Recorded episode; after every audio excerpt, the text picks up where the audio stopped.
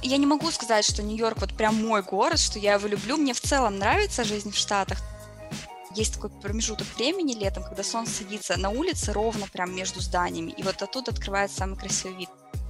Там продается свиная кровь спрессованная, я не знаю, свиные уши, какие-нибудь лапки летучих мышей. Не снимать, не узнавать новые локации, снимать в одних и тех же точках, ну просто преступно. Получается, эта птица, она мне в рот нагадила. У них требования к себе как будто бы ниже. Они такие: окей, я такой, какой я есть, и со мной все норм.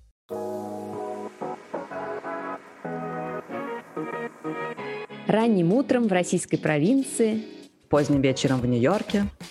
Я звоню, чтобы расспросить. Я отвечаю, чтобы рассказать. А как там у вас в Америках? Да как тут у нас в Америках?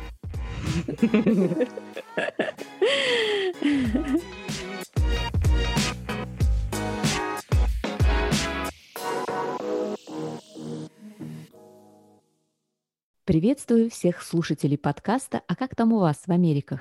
Я Аня, нахожусь на Волжском побережье и через наш аудиомост связываюсь с Гудзонским побережьем. Нью-Йорк, Нью-Йорк, Нина, ты на связи? Конечно, аудиомост не подводит, и я тоже приветствую наших дорогих слушателей.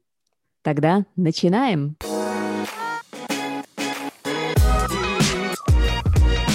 Нин, мне интересно, а в Нью-Йорке еще продаются бумажные версии глянцевых журналов или онлайн берет верх?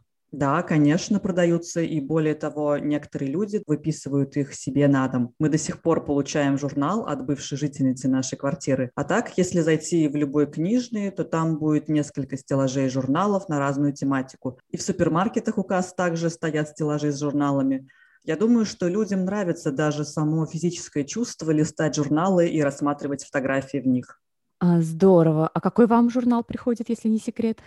Не очень известный, по крайней мере, мне, но про моду. И как там фотографии? Ну, такие глянцевые. Глянцевые. А вообще, насколько популярна фотография как искусство сегодня в Штатах? Я думаю, что популярна. Тут много выставок различных фотографов, высшие школы фотографии тоже есть в Нью-Йорке. Мы даже, когда были на Гавайях, то в городе Лохайна на одной улице видели несколько галерей, где можно было купить фотографии за баснословные деньги. И там висела информация о некоторых фотографиях этого фотографа, которые ушли с молотка на аукционе за несколько миллионов долларов. Ты тоже не так давно принимала участие в фотосессии. Расскажи о ней немного. Есть какие-то отличия от России?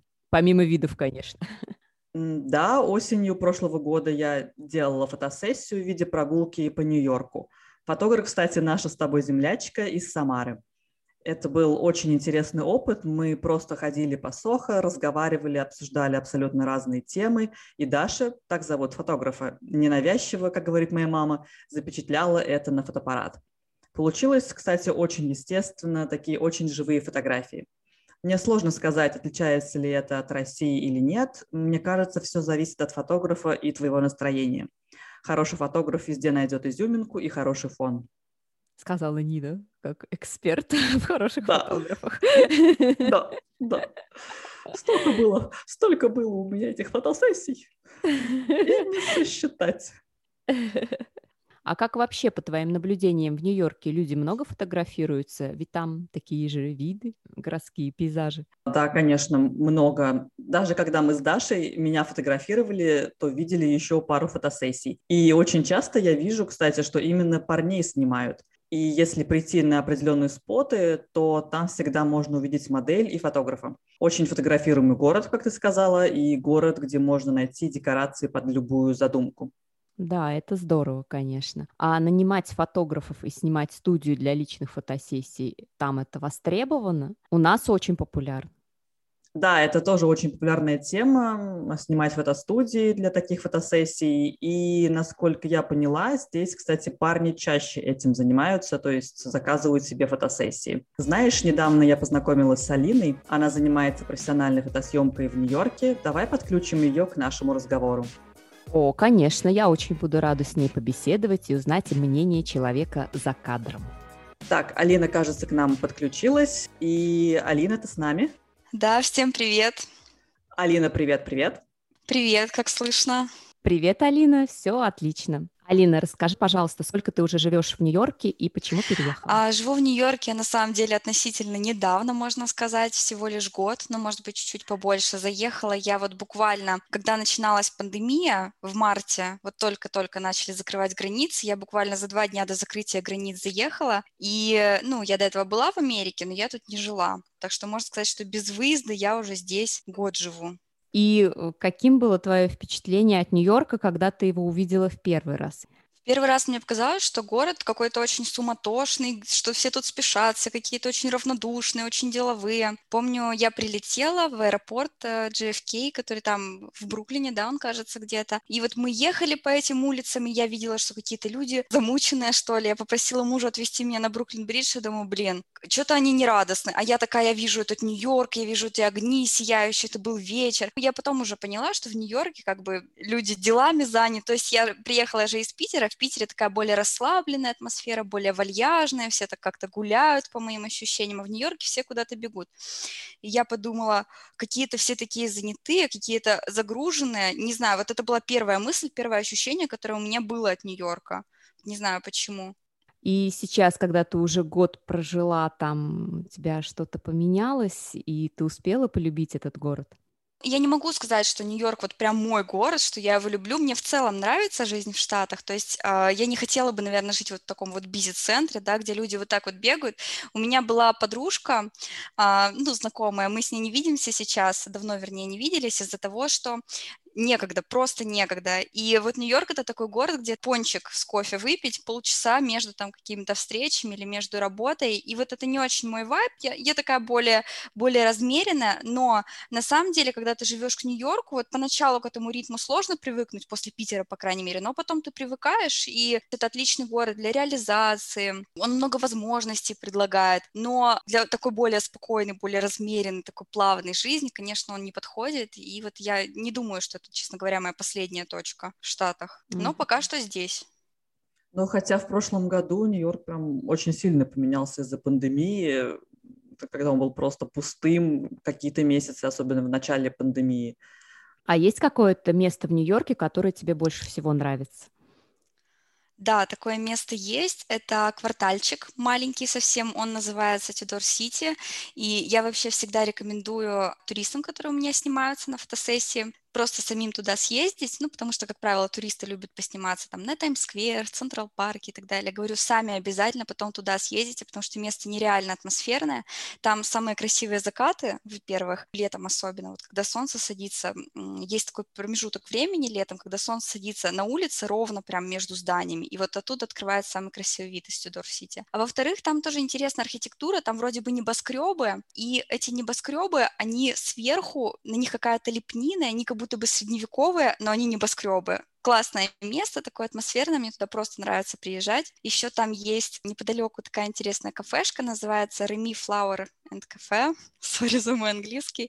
И там просто оранжерея, и внутри можно заказать кофе, там с лавандой, он тоже фиолетового цвета, голубого, фиолетового, розового, там есть кофе цвета. Он такой интересный, он очень вкусный, и вокруг тебя цветы, и вот эта вот романтика вообще этого квартальчика Тюдор-Сити. Короче говоря, я всем всегда рекомендую туда сходить, и очень сама люблю это место. Это тоже находится в Манхэттене? Конечно. Ой, надо съездить. Я, кстати, ни разу не была там.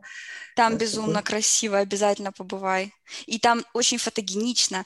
Там вот именно на телефон даже проводить какие-то съемочки, видосик какой-нибудь заснять просто идеально. И причем многие туристы и многие местные о нем даже об этом месте не знают.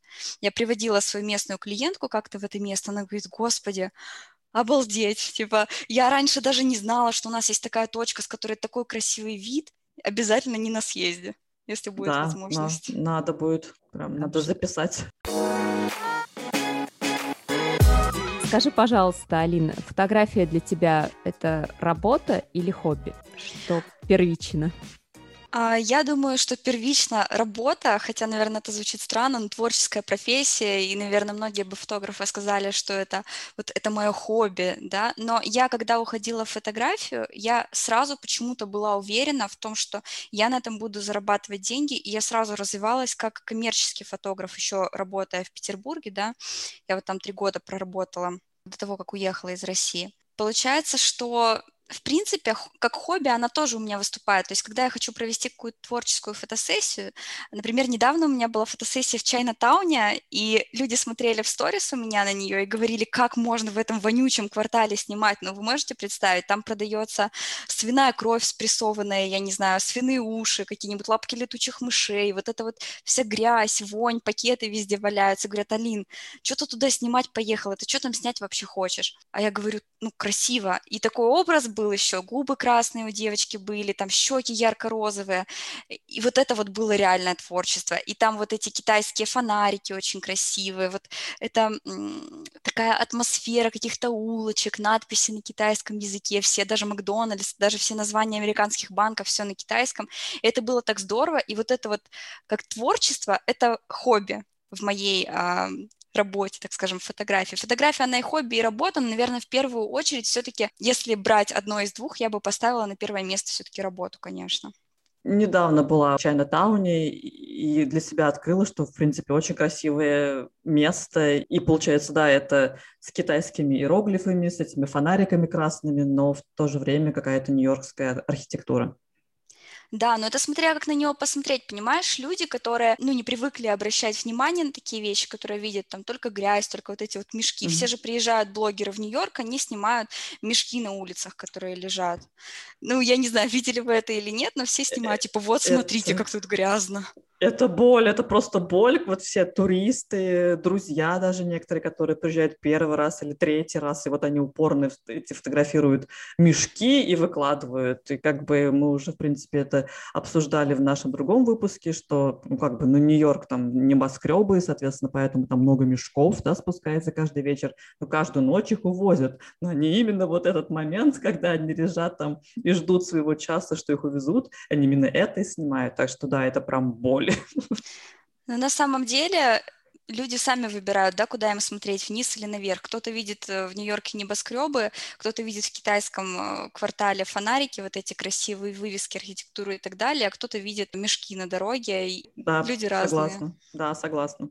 Ты предпочитаешь людей снимать, да? Да, я, знаешь, я вообще не тот человек, который по природе, типа, ой, цветочек. Нет, я люблю быть на природе, но я не люблю снимать вот эти цветочки, роса, там, деревца, пейзаж какой-то. Есть люди, которым вот это вот ближе, а я очень люблю именно работу с человеком. Мне очень нравится, знаешь, как люди раскрываются, как они видят себя красивого на экранчике камеры, они такие, вау, это я. Они в таком восторге, и я вот этими эмоциями, что ли, подпитываюсь, и я их подпитываю тоже своим позитивом. А давай вот так встань. Давай, давай. И у меня очень много тоже энергии на фотосессии идет в отношении своего, как бы, клиента или в отношении своей модели.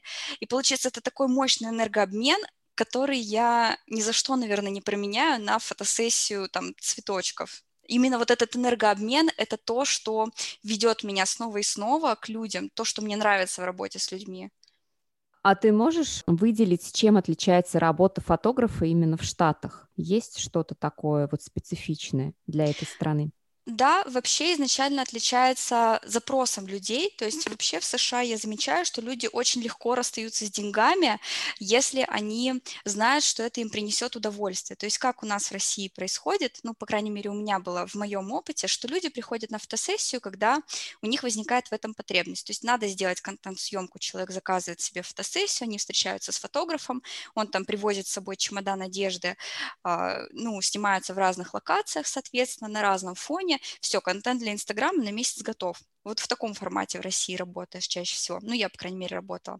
В США люди просто могут заказать себе фотосессию, потому что им хочется. Англоговорящая публика, она просто фоткается для удовольствия, и эти американцы, они nice, и это очень чувствуется в работе с американцами, что они стараются, они всегда говорят комплименты, они всегда там оставят чаевые. Ну, потому что, да, здесь такая культура чаевых, поэтому... Но то, что они делают комплименты, это я прям тоже 100% уверена. То есть они любят вот создавать такой позитив. Мне кажется, им даже самим как-то от этого хорошо. Да, то есть получается, что запросы, если мы говорим о них, у американцев минимальные. И есть риск, когда ты приезжаешь из России, например, работать фотографом в Штатах, немножечко расслабиться и сказать, ну... Здесь людям и так все нравится, и так, знаете, немножко погрузиться в зону комфорта, перестать расти, но на самом деле тут такой интересный город Нью-Йорк сам по себе, настолько фотогеничный, настолько необычный, настолько непредсказуемый местами, что тут просто не снимать, не узнавать новые локации, снимать в одних и тех же точках, ну просто преступно. Единственное, вот я хотела бы сказать по поводу России, просто, да, может быть, именно к тебе обращались девочки-блогеры, которым нужны были красивые фотографии для постов, просто я знаю, что очень много друзей, подруг, там, им дарили на фотосессию на день рождения или вот 8 марта, то есть тоже, в принципе, есть для удовольствия, ну, опять же, выставить красивые фоточки в Инстаграм, но поднять себе самооценку, то есть я просто слышала тоже от подруг некоторых в Москве или в других городах. Нет, конечно, бывает. Ко мне тоже приходили на фотосессии по сертификатам, по подарочным, тоже кто-то кому-то покупал. Но я говорю про именно подавляющее большинство людей, которые ко мне приходят здесь и которые приходили там. То есть я, основываясь чисто на своем опыте, говорю, как это было у меня. Понятно, что это не абсолютная истина. Ну да, конечно, да. Мы поэтому и позвали тебя, чтобы узнать именно твой опыт. Расскажи, здесь вот возникает главный вопрос, а как же ты ищешь клиентов? Ты, которая переехала из России, и у тебя наверняка не так много было каких-то знакомых и связей в Нью-Йорке. Как ты себе подбирала клиентскую базу и еще и англоговорящую? На самом деле клиенты, они ищут тебя сами, если ты что-то регулярно выкладываешь в Инстаграм. Тут у меня скорее позиция того, что нужно вести какую-то проактивную жизнь, да, быть проактивным человеком, то есть стараться максимально везде, пытаться приходить, общаться, знакомиться, писать, предлагать. Я также вот Нине написала, Нина, типа, давай встретимся, и мы же не были знакомы абсолютно, я просто пишу, общаюсь там с людьми, и ты также, ты выставляешь фотографии, ты бываешь в каких-то местах, ты узнаешь эти места, ты потом ставишь теги, и люди, они тебя находят. То есть никакой магии, в России оно все работало точно так же. Ты выставляешь пост, ты ставишь под ним хэштеги, и люди тебя по ним находят. Или по твоему там описанию, когда ты пишешь в шапке профиля, что ты фотограф Нью-Йорк. И люди, они просто забивают в поиске, соответственно, фотограф Нью-Йорк, по-русски или по-английски, и они тебя находят. И я ни разу, честно признаюсь, не запускала рекламу на свой рабочий профиль. Поэтому у меня клиенты, которые меня находят, это чисто поиск. Тут получается, что надо выставлять фотографии в день, наверное, одну-две фотографии стабильно каждый день. И эти фотографии по хэштегам люди реально смотрят и реально приходят, реально спрашивают цену. И дальше тут, конечно, все зависит от общения, потому что общение, оно определяет, пойдет человек дальше к тебе или он пойдет кому-то еще. Ну, кстати, у меня тоже такой был опыт, что вот я нашла фотографа, у которого делала прогулку по Нью-Йорку, также в Инстаграме по хэштегу, поэтому, да, это очень работает. Да, то есть многие думают, что чтобы найти в Нью-Йорке там работу фотографом, нужно обязательно, конечно, это все тоже нужно делать, если есть такая возможность, там зарегистрироваться на специальных биржах, на каких-то специальных сайтах, платформах, где ты будешь выставлять свои работы, все чаты смотреть, там в Фейсбуке смотреть какие-то тематические группы, предлагать свои услуги, то есть это все относится к проактивной жизненной позиции, когда ты сам выбираешь действовать, когда ты сам делаешь что-то, и, соответственно, ты начинаешь крутиться, и мир вокруг тебя начинает крутиться в плане, что к тебе приходят люди, к тебе приходят связи, к тебе приходят возможности, к тебе приходят предложения, когда ты сам что-то в мир предлагаешь. И вот это у меня работает всегда 100%. И кто это в основном в Штатах к тебе обращается? Есть разные. Больше всего, на самом деле, как ни удивительно, я не знаю, почему я веду профиль на английском языке, рабочий свой, пишут именно туда люди.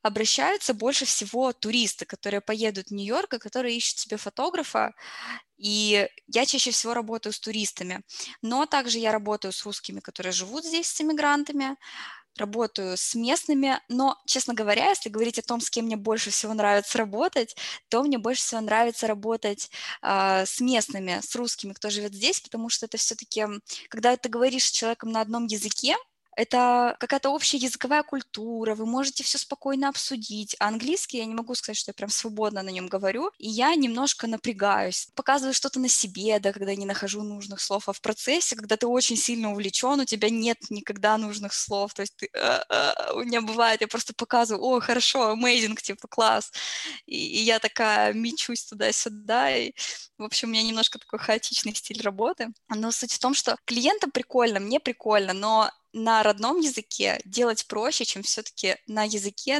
который не родной твой, с английским сложнее. Получается, у тебя в основном клиенты, ну, скажем так, неожиданные для тебя, да, то есть связались с тобой через твой профиль, и ты вот первый раз с ними знакомишься и встречаешься для работы. Были ли какие-нибудь курьезные случаи? Да, был на самом деле вот случай такой, мне даже немножко стыдно о нем рассказывать. У меня была клиентка, девчонка, это не курьезный случай сейчас будет, она ко мне подошла, как она ко мне записалась на фотосессию, еще, кстати, такой лайфхак, как найти клиента. Я снимала просто девушку в кафе, она подошла, она была русская, она подошла и сказала, о, ты русский фотограф, я ищу как раз фотографа, дай мне свой Инстаграм, я тебе напишу. И такое тоже бывает. Так вот, неделю назад мы с этой девушкой ходили на съемку.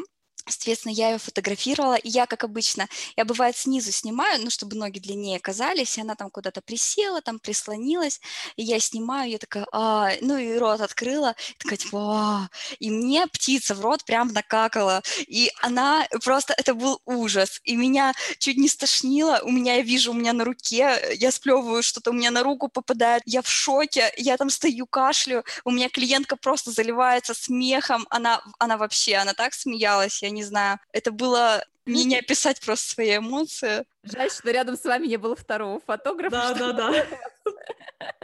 Это было вообще, наверное, эпично, но вы смогли продолжить потом фотосессию? Ну, конечно, и знаете, в чем прикол? Клиент же, когда он приходит на фотосессию, человек, который не профессиональная модель, он зажимается перед камерой. У многих людей есть боязнь человека с камерой. Он приходит к тебе, и он такой не знает, куда руки девать, он не знает, как ходить, как встать. Ты ему подсказываешь, помогаешь, как бы первые 15 минут человека раскрепощаешь. Тут, получается, эта птица, она мне в рот нагадила, где-то минут через 10 после начала съемки, и все. Она как поржала просто надо мной, так она сразу потом разошлась, она так спокойно позировала, она просто... Вот человек, есть такой психологический фактор, что когда он приходит к тебе на фотосессию, он должен чувствовать, что не то, что там ты такой крутой профессионал, который вот все, я тут профи, я тут объективы меняю, я тут выдержку выставляю, я такой весь там 7 пядей во лбу, да. Человек должен чувствовать, что ты простой, тогда ему легче расслабиться. А когда уже тебе птица в рот нагадила, мне кажется, куда уж проще. Ну, то есть, да, она быстро расслабилась очень. И это было мне на руку, собственно. Прям могу подтвердить, всегда вот, когда у меня были фотосессии... Тебе тоже? Да. Птицы тоже пролетали над твоей головой. Нет, это вот были, вот, например, фотосессии где-нибудь в фотостудии в Москве, и когда ты, например, вот видишь фотографа с камерой, и такое ощущение, что, наверное, она снимала до этого всяких разных моделей, они профессионалы, и ты такой начинаешь... Ну, как-то себя не очень, неуклюже себя чувствуешь, и да, это всегда очень действительно важно, если вот вы можете установить контакт, и тогда пойдет все как по маслу, а тут прям птица молодец.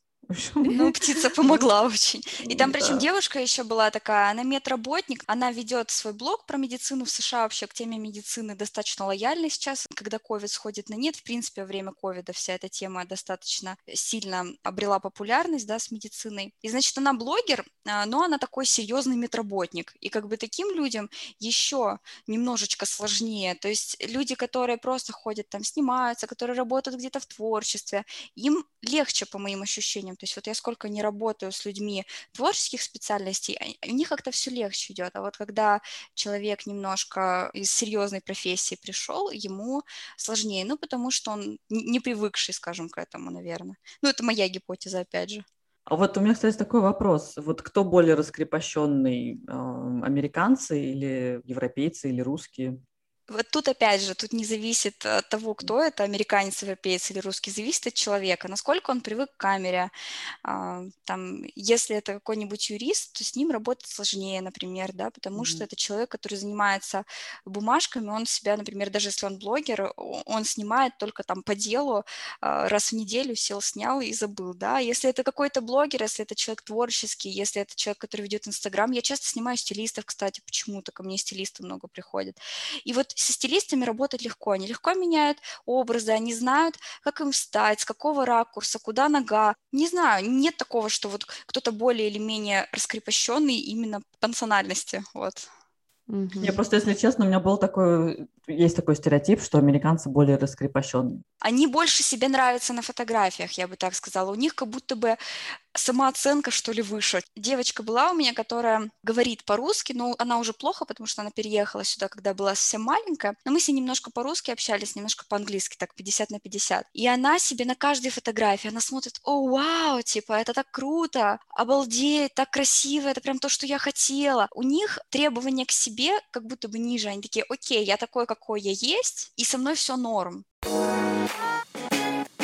Алин, а расскажи, ты занимаешься в основном съемкой на каком-то фоне города, там, не студийный, не в студии? В студии я тоже работала, просто вот когда я работала в Питере больше распространено, тоже одна из особенностей фотосессии в России, особенность фотосессии в Америке, вернее, главное отличие, одно из, то, что в Америке не так распространены студии. В России у нас интерьерная фотостудия, то есть ты приходишь, например, новогоднюю фотосессию хочет человек заказать, Новый год — это тоже жаркий сезон, вот как сейчас свадебный сезон, такой же жаркий Новый год, если не круче еще, да, потому что летом только свадьбы, ну, в основном, а зимой все там со второй половинкой, с детишками, просто я красивая под елочкой. И вот, получается, человек заказывает у тебя съемку, он бронирует еще студию, вы приходите в студию, там стоит диван, там стоит камин, там стоят подарки, там елочка уже красивая, наряженная. И вот ты в интерьерах тут говоришь: к елке встань, к камину встань, там, тут посиди, там поиграй, тут конфетти побросай. И получается, фотосессия, она как бы из угла в угол, ты как бы ходишь, человеку комфортно, человеку тепло.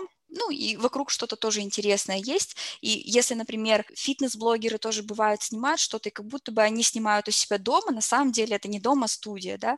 В Нью-Йорке такого очень мало или практически нет, то есть тут студии именно с фонами, тут оборудование, и часто, кстати, за него нужно еще отдельно доплачивать, когда ты приходишь. Студия тут, получается, просто фон сменный и больше ничего. Я понимаю, что есть фотографы, которым прикольно снимать только на фоне, но я, мне кажется, не отношусь к таким людям, потому что мне всегда интересно захватить либо архитектуру, либо какой-то шумный город, либо желтое такси, либо пейзаж, если это куда-то на красивое место я выехала, на природу.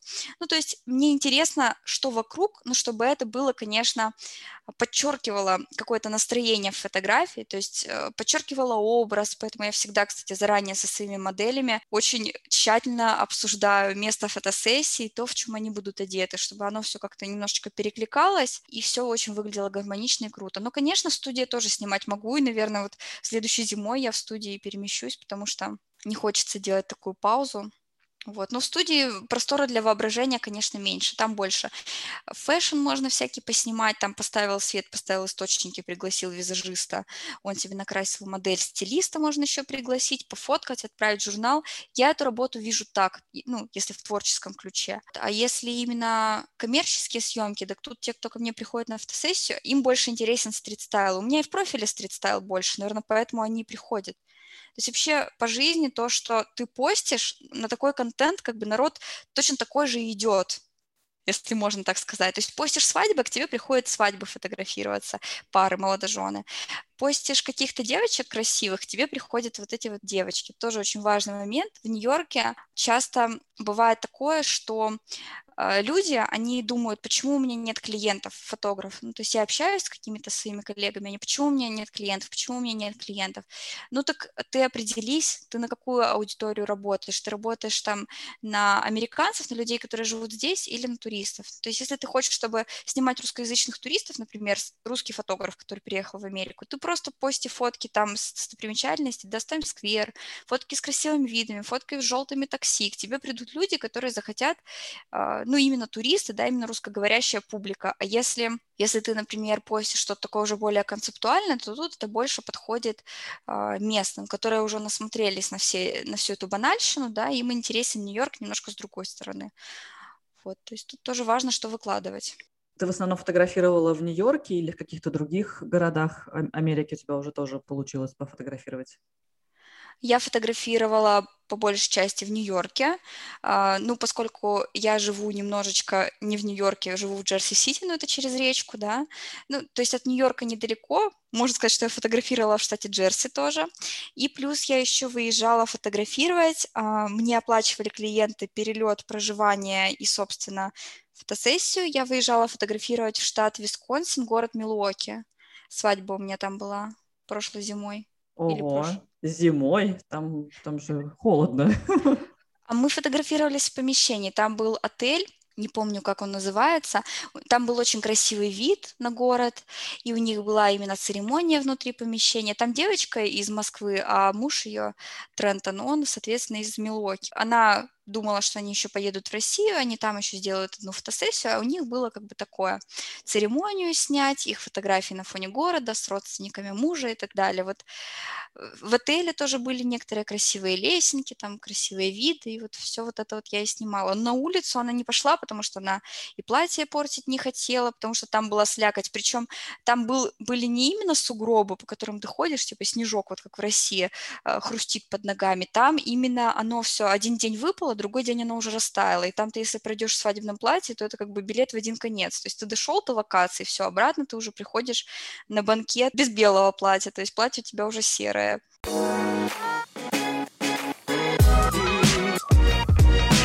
Алина, а ты можешь выделить какие-то тренды фотографий, которые характерны для Америки?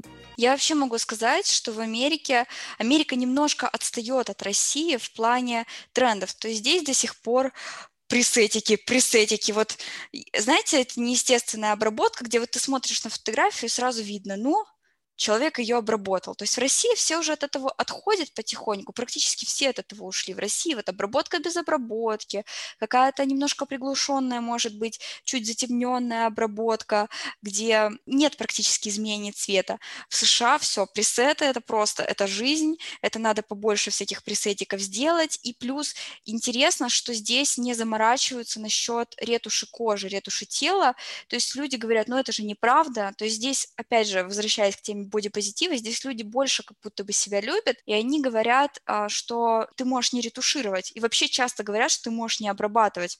Такой, могу сказать, тренд, то есть тренд на естественность. Я тоже, когда общалась тут с коллегой в Нью-Йорке, она говорит, я говорю, а сколько ты времени тратишь на обработку там одной серии? Она говорит, 20 минут. Говорю, ну как?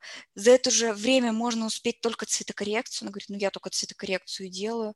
И у меня был такой разрыв шаблона. Я после того, как приехала из России, у меня же в России была коммерческая съемка, журнальная ретушь. А тут оказывается, что вообще можно не обрабатывать, не делать ретушь кожи, и тебе ничего не скажут плохого, то есть всем наоборот это нравится, что ну вот здесь вот, да, здесь поры видно, здесь немножко морщинки, здесь, может быть, синячки под глазами, и люди нормально это воспринимают. Как бы такой тренд на естественность есть, при том, что все-таки обработка с пресетами, она до сих пор очень популярна.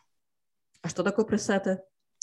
Пресеты – это цветокоррекция, это фильтр условно, то есть вы заходите в любое приложение для обработки, там есть набор фильтров, и пресет – это просто фильтр в определенной программе, программа называется Lightroom, тоже, я думаю, что у многих на слуху, и это программа, в ней ты можешь сам свои фильтры накрутить, естественно, вот эти фильтры, они называются пресеты. И фотографы для обработки, они используют, соответственно, программу Lightroom на компьютере. Она есть в телефонной версии, которая доступна более широкому, скажем так, кругу пользователей.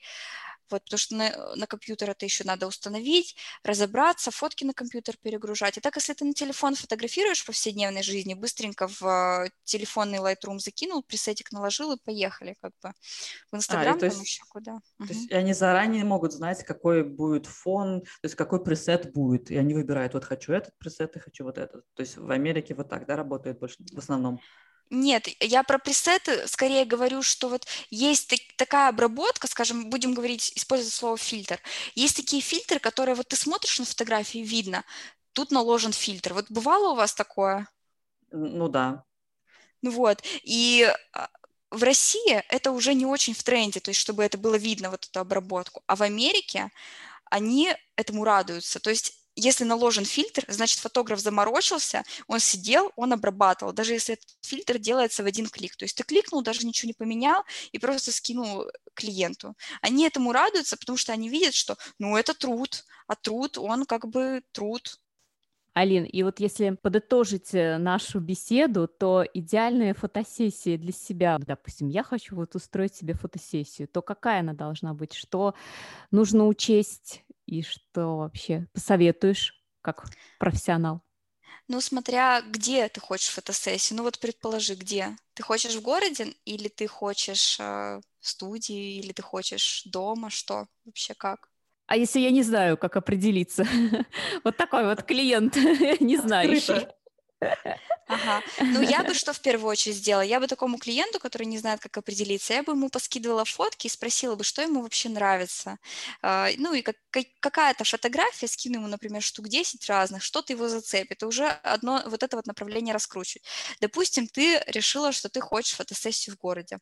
Тут нам важно понять, что вообще, в принципе, у тебя есть из одежды, да, в чем бы ты хотела фотографироваться, в какое время дня. Если ты хочешь фотографироваться с солнцем, то я уже тебе буду давать советы по одежде, не надевать что-то там сильно зеленое, ярко-красное, потому что это будет давать тебе рефлекс на шею, да, то есть дальше вопрос подобрать одежду, которая будет актуально смотреться конкретно в этой локации, актуально смотреться в соответствии со светом, если пасмурно, как в Питере, пожизненно, то все хорошо, можно надевать что угодно, потому что там как раз-таки вот этот мягкий свет, почему Петербург — это рай для фотографа, постоянно вот этот вот мягкий свет солнца через облака.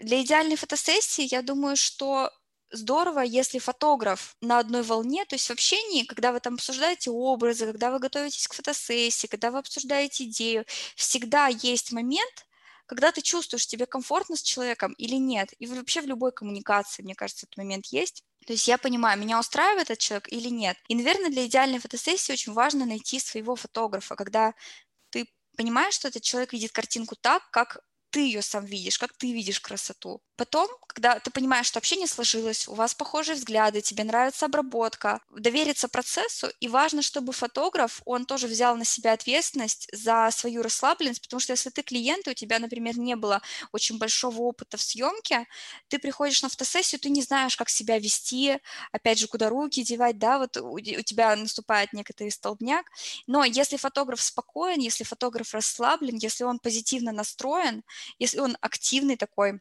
то у тебя постепенно пропадает вот эта твоя зажатость, и вот это, наверное, и будет идеальная фотосессия. Фотосессия, в которой ты сможешь быть собой, в которой ты сможешь быть живой. Чтобы ты смогла быть живой, это тоже отдельный момент, да, про работу фотографа с клиентом. То есть он должен тебя любить и до съемки, фотограф, он должен быть также заинтересован в результате, как ты, да, и во время съемки он должен быть заинтересован, и он должен заботиться о тебе, и после не пропадать. То есть вот это вот будет идеальная фотосессия, это вообще комплекс такой большой. Это комплекс, в первую очередь, для меня лично, общения с клиентом. То есть чтобы человек, он возвращался к тебе, чтобы он видел твой подход, и он знал, что тебе комфортно, ему будет с тобой комфортно, и, ну, какое-то приятное общение. И когда идет приятное общение фоном, то получается всегда, практически всегда, очень классные кадры. Здорово. Будем в Нью-Йорке, знаем, к кому обратиться. И сарафанное радио тоже здесь разрабатывает, если да, конечно. Было. Если человек размещает фотки в Инстаграм, особенно если это не профессиональная модель, ну, то есть в Нью-Йорке, Нью-Йорк такой город, где, в принципе, у нас фэшн, где у нас много модельных агентств и так далее.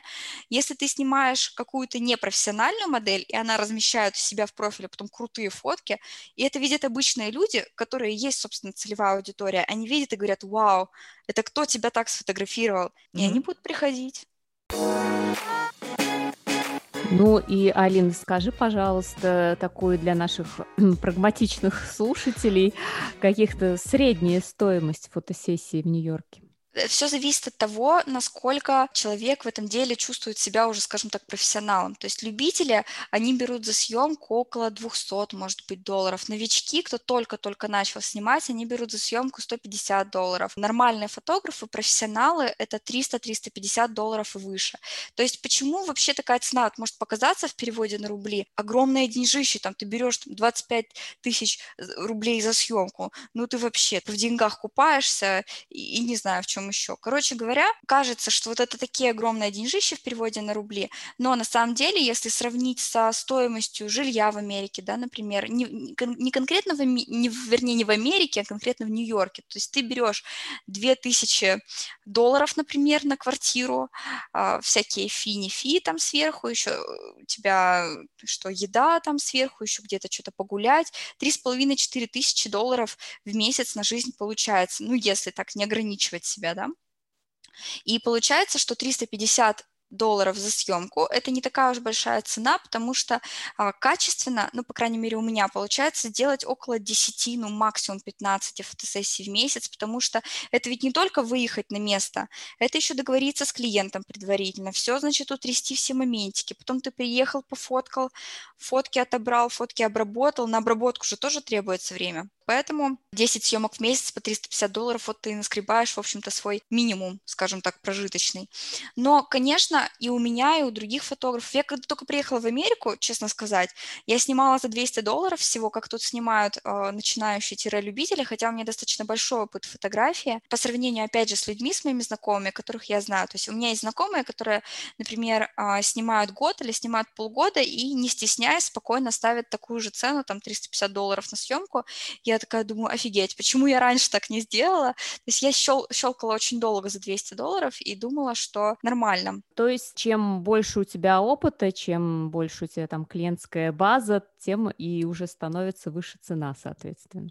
Да, есть в Нью-Йорке фотографы, которые за час съемки берут и $600, и $700, и это тоже нормально. Тоже очень от цены, кстати, зависит отношение. То есть люди, которые почему-то, парадокс, да, что люди, которые платят дешевле, они больше сомневаются в твоей работе, у них больше требований. Люди, которые отдают $350, $400, $500 за съемку, они, класс, типа, все нравится, может даже не обрабатывать. У меня всегда просто взрыв мозга был на эту тему. Наверное, просто по жизни так оно работает, не только в фотографии. Ну да, так всегда, ощущение премиального сервиса. Ну, спасибо большое, Алина, очень было интересно и живая беседа, ты очень прекрасная рассказчица. Да уж, не заткнуть. Историк, все-таки по образованию. Это да. Можно историком не работать, но останешься им навсегда. Да, интересные истории очень у тебя получается. Спасибо большое. Спасибо, что ты нас нашла. И было очень приятно с тобой познакомиться. Да, мне тоже было очень приятно, девчонки, вам тоже спасибо. И удачи тебе в твоем бизнесе, развивайся, и побеседуем потом еще на какие-нибудь более. Если уеду в Майами фотографировать беременных, поделюсь опытом. Да. Или фотографировать роды. Точно. Да, это будет интересный такой разговор. Ладно, давайте, девчонки, тогда пока-пока. Приятно было с вами пообщаться сегодня. Да, пока-пока. Взаимно. Пока-пока. Нин, мне кажется, у нас сегодня очень содержательный получился разговор, и я даже очень много узнала такой информации, которую даже раньше не предполагала. Я вообще никогда не участвовала ни в каких фотосессиях таких прямо настоящих, чтобы нанять себе фотограф. Но если только на свадьбах своих двух, которые у меня были. А так вот, чтобы самой для себя заказать какую-то фотосессию, для меня это как-то очень далеко. Мне было интересно, и много специфики именно американской Алина осветила. Да, и вот мне тоже понравилось, что вот она это выделила как важный пункт, что вот нужно и с самого начала, даже когда вы только обсуждаете фотосессию, создать такую атмосферу, чтобы человек тебе доверял, потому что вот именно только если ты доверяешь, тогда у вас действительно случится какой-то там матч, и вы сможете сделать хорошую, живую, успешную фотосессию. Поэтому это вот мне тоже прям очень понравилось, что предварительная работа с клиентом – это очень важный момент, и это, да, мне кажется, даже, не знаю, 70% успеха. Дальше уже, если это уличная съемка, то там уже от погоды, хотя в Нью-Йорке, мне кажется, любая погода хорошая. Да, хорошей вам погоды, доверяйте друг другу и слушайте подкаст «А как там у вас в Америках?». На всех платформах подкастинга – Apple Podcast, Google Podcast, Яндекс.Музыка, Spotify и ВКонтакте, а также... Подписывайтесь на наш канал в Телеграме, предлагайте свои темы для выпусков, оставляйте комментарии и до новых встреч! До новых красивых фотографий! Пока-пока! Пока-пока!